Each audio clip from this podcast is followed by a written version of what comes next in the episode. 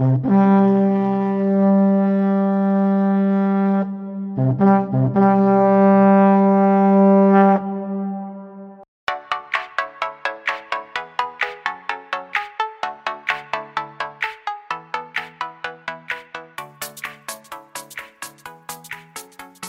guys, welcome to this episode of the Weekly Dispatch covering the 12th through the 18th of August. I'm Sean, currently sitting here in the Lower East Side of New York City.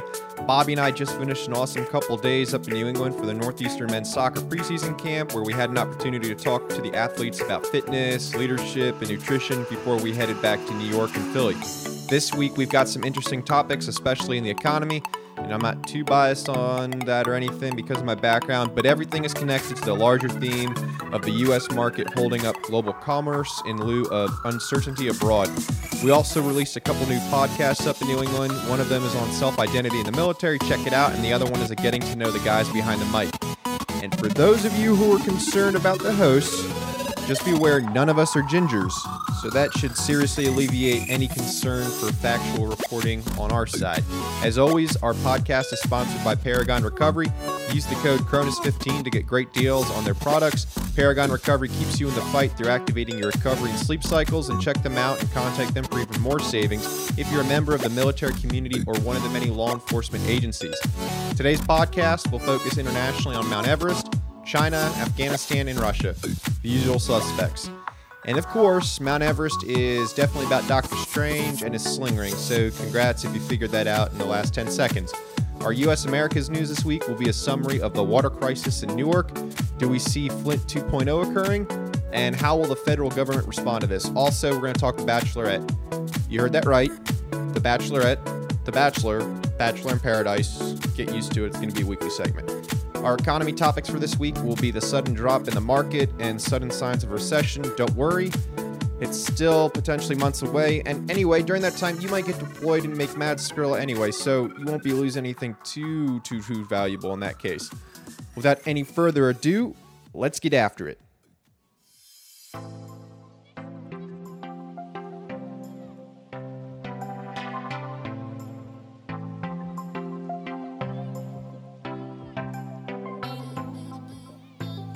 Right, Mount Everest traffic straight from Kathmandu. Reporting from the New York Times shows that the deadly human traffic jams on Mount Everest are being addressed by the Nepalese government. Nepali officials announced on Wednesday this week new safety rules to reduce the number of permits for climbing each year in order to limit rich, very inexperienced climbers. Under new rules, climbers would have to prove prior experiences and peaks scaled. Hiking companies would also be required to prove for three years their experience in organizing high altitude expeditions before allowing climbers to the site. A typical price tag per climber can surpass $50,000 and Everest sits at 29,029 feet above sea level and is a significant revenue source for Nepal. This last climbing season, uh, at some point during which uh, 11 climbers died waited in a long queue on the steep ridges towards the summit.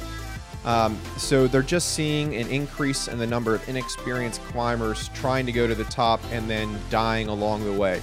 Climbers are allowed to set their own pace and stops, and just this year alone, Nepal issued 381 permits for the months of April to May, which doesn't include the hundreds of Sherpas who do the actual labor. And on a side note, there are so many documentaries about these climbers going with a pack, which is like super cool. If you're going to climb a big peak or Everest, uh, that's cool. But if you have a team of three to 10 Sherpas carrying everything that you need to survive, it's like eliminating the, the point of the hike. Why even bother? It'd be like going to ranger school and having your squad carry your weapon, your ammo, all of your gear. I guess oh yeah, that does happen, and then those guys get dropped. But unlike Ranger School, these climbers get to continue and say they've climbed Everest. Uh, trash is another huge problem. It's building up because no one's hauling it down. It's considered the highest trash pile in the world. If you want more info on Everest and some of the developments out of the Himalayas, check out last week tonight from June 23rd for a really cool segment breaking down this topic even further, just for people trying to get snaps for the gram. All right, we promised the usual suspects, and now back to China. China and other countries receiving oil from Iran, no surprise, are still receiving oil from Iran, according to a report from Reuters. We announced a couple weeks ago how President Trump was angered that nations receiving oil from Iran passed the deadline and were still disobeying the U.S. sanctions. More news recently shows ships are actually changing their names, turning off transponder signals, and the ship tracking data to avoid our U.S. tracking. On July 18th, for instance, the transponder for the ship known as the VLCC Latin Venture was activated offshore Port Dickson in Malaysia, a strait uh, in the Strait of Malacca, which is 1,500 kilometers from where the Pacific Bravo had last been signaling. Uh, what's weird about that is is both ships transmit the exact same unique ID number IMO 9206035, which is issued by the International Maritime Organization. That's where the IMO comes from. The change in name and then turning the signals off appears to show the ship is attempting to elude U.S. tracking and evade Iranian oil sanctions. This ship is owned by Kunlun Holdings, which is out of Shanghai, with an office in Singapore. China's been really reluctant to buy U.S. oil with the sanctions and tariffs against Chinese goods. Remember that $300 billion worth of uh, imports the U.S. was targeting, and have stated they won't purchase any until the U.S. ceases the actions. However, it's not going to look like China is deciding to hit U.S. crude oil sales uh, because it's not a key export for the U.S. and that Chinese U.S. relationship. Earlier this month, China continued to trade with Iran for oil because it isn't illegal under international law to really buy or haul Iranian oil. It's just a result of U.S. sanctions. Our sanctions only permitted eight governments to trade with Iran through the 2nd of May. The only power the U.S. has to enforce those sanctions with China is punishing American companies doing business with those nations or those that are tied significantly in business to foreign oil markets. In May, well past the due date, China was importing 500,000 barrels of Iranian oil a day but since have dropped to just 360,000 in recent months, according to Kpler and the New York Times. So we'll see what's going to happen more with this. Uh, every week we have something new coming out of China because of the trade wars that are currently being fought over by the U.S. and that nation. In sad news, 63 were killed and 182 wounded in Kabul in Afghanistan during a wedding. Early reports indicate a massive suicide bomb, which is just awful, especially at you know an event that's supposed to be so happy. The attack has also drawn skepticism from many Afghans who feel the negotiations in Qatar between the U.S. and Taliban will not stand once U.S. forces leave and the Taliban is enticed to increase violence and officially take back the country in a dramatic 23-year loop. We'll see how the negotiations go, but with troop drawbacks on the horizon, uh, anticipate increased violence against Afghan civilians on part of the Taliban.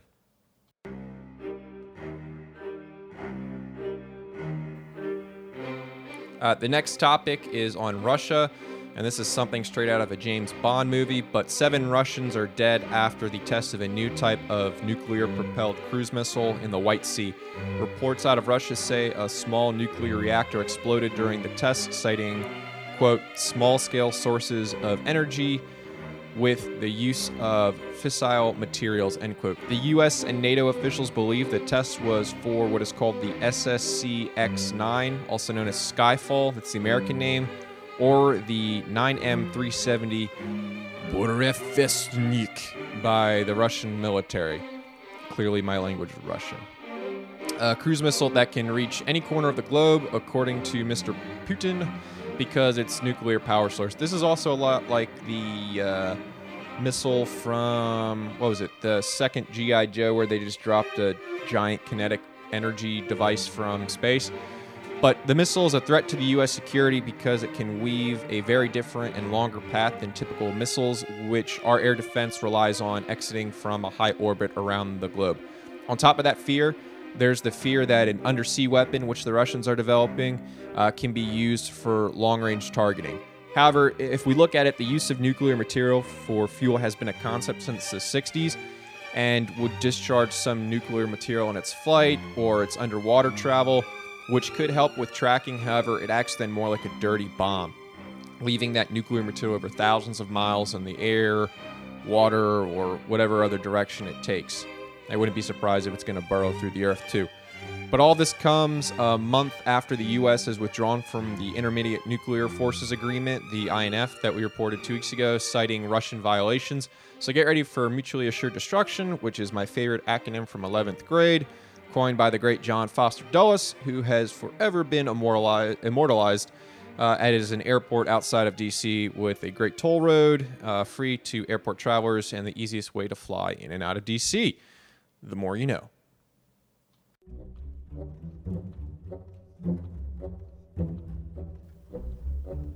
All right, as we transition into the U.S. news, the big news for the week is the Newark water crisis, which is reminiscent of scenes from Flint, Michigan. And the concern is continuing to grow for the residents of that Newark, New Jersey suburb, as currently 15,000 families are relying on bottled water for fear of lead levels rising in their water. As of Friday, a federal judge was reviewing whether the city is obligated to actually increase distribution of bottled water uh, to more parts of the city. The lead has made its way into the pipes through corrosion, which is totally easy to understand when some of these pipes get ready for it are over a hundred years old. That's crazy. We we have a city like Newark relying on pipes which are a 100 years old. Like where did the infrastructure funds go to? We go back to 2017, citywide tests showed that more than 10% of homes had twice the amount of lead considered safe under the federal law. And then following 2017, so this is a several year incident, the city announced providing water filters at that time for 40,000 residents, only after the second failed test in that same calendar year. At the same time, teachers in Newark's public schools sued the city for violations of the Safe Drinking Water Act, and the lawsuit is still pending. A real quick background into lawsuits and why it takes so long.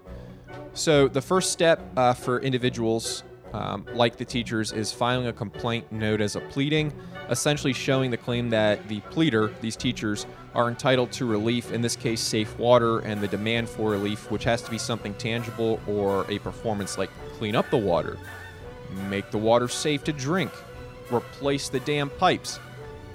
Then there's a notice and summons which is issued where a clerk for the court can provide documentations to uh, the you know tentative defense or by a federal marshal. And after this, Newark, the city, could ignore the summons or request per Rule 12 and assert that the claim fails to have a relief or perform- performance measures which can actually be granted or conducted.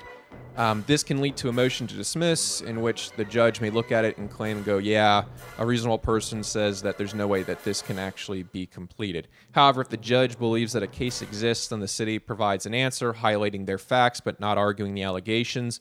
Each side gets an opportunity for discovery, so this is why it's taken a couple years up to this point to actually get to court uh, where they test the water, review expert opinions, and then from there they can request a summary judgment in, in, the federal rules of civil procedures. So the court grants the summary if there's no genuine dispute over the material facts, and the defense is entitled to a judgment. After all of this, then it finally might get to a trial in court, and then that's obviously why it's taken so long. But circumventing all of this, we go back to Newark.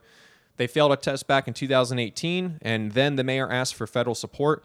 Finally, after no response, the city just failed its last test in June of this year, finding that even more homes using the filters, this is using the filters too, had lead levels which were still ele- elevated.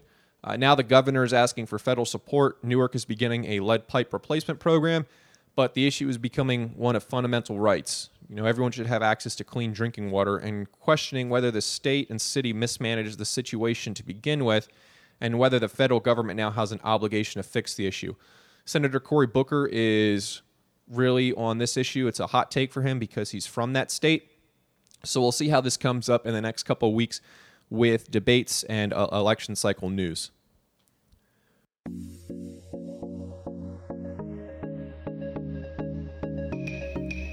You asked for it, I think, but if you didn't, congratulations, here you go. We're going to give you an exclusive update on the Hannah B post bachelorette update.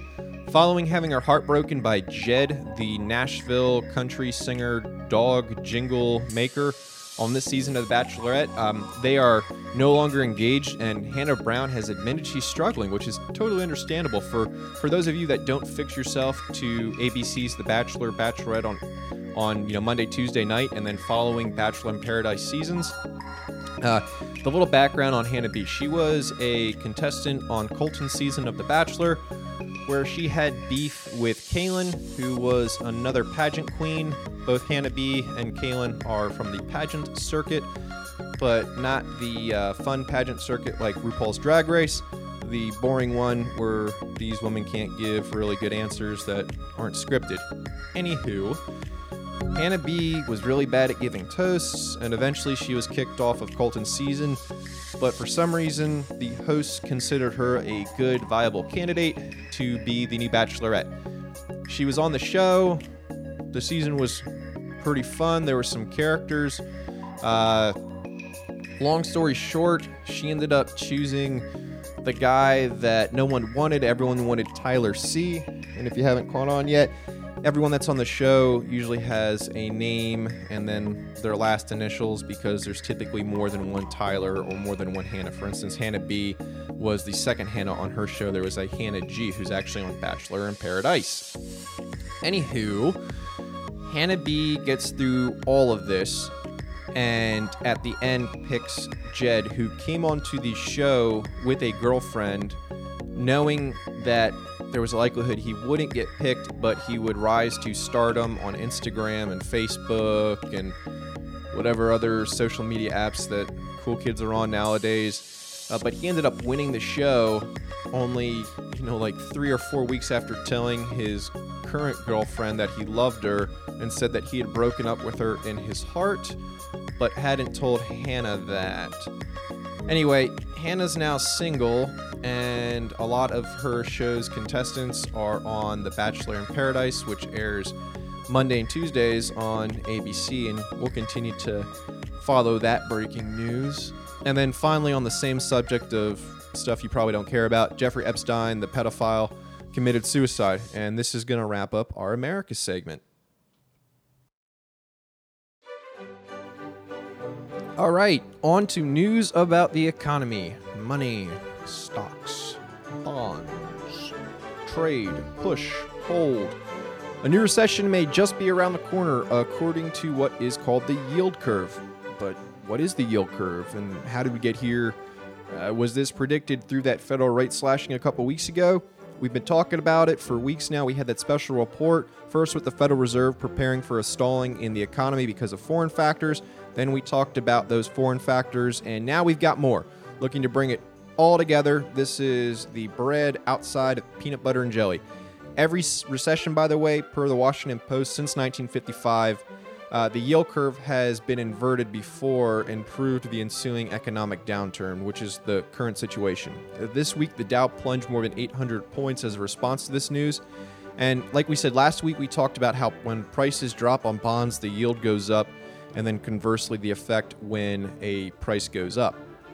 In this case, those bonds we talked about have varying lengths, and an inverted yield curve occurs when the short term bonds have higher rates than long term bonds, which shows individuals are concerned for near term markets so much that they're looking to invest long term. When so many people shift in investing to longer term bonds, that demand curve shifts right along the x axis for quantity. If you imagine a supply and demand curve we see an increase in the price for that bond and then the reduction in the yield. Typically, investors want returns on long term bonds to be significantly higher because that money has to be locked up for a longer period, compensating for the risk to the investor. But now, individuals feel the security in long term weighs more than the short term rides of a market. And with money locked up in long term investments, it reduces the circulation of currency and thus the speed of money because of the transactions being reduced across different markets, um, especially in the securities market that we highlighted. However, the economy has been performing really, really well. Uh, a good economy, good economy, good boy. Who, who wants a bone? And, and investors probably see the Federal Reserve's action as a way to increase some inflation and thus aren't worried. But this pattern since 1955 would point to a recession in the next 18 months. So stand by for more news on that.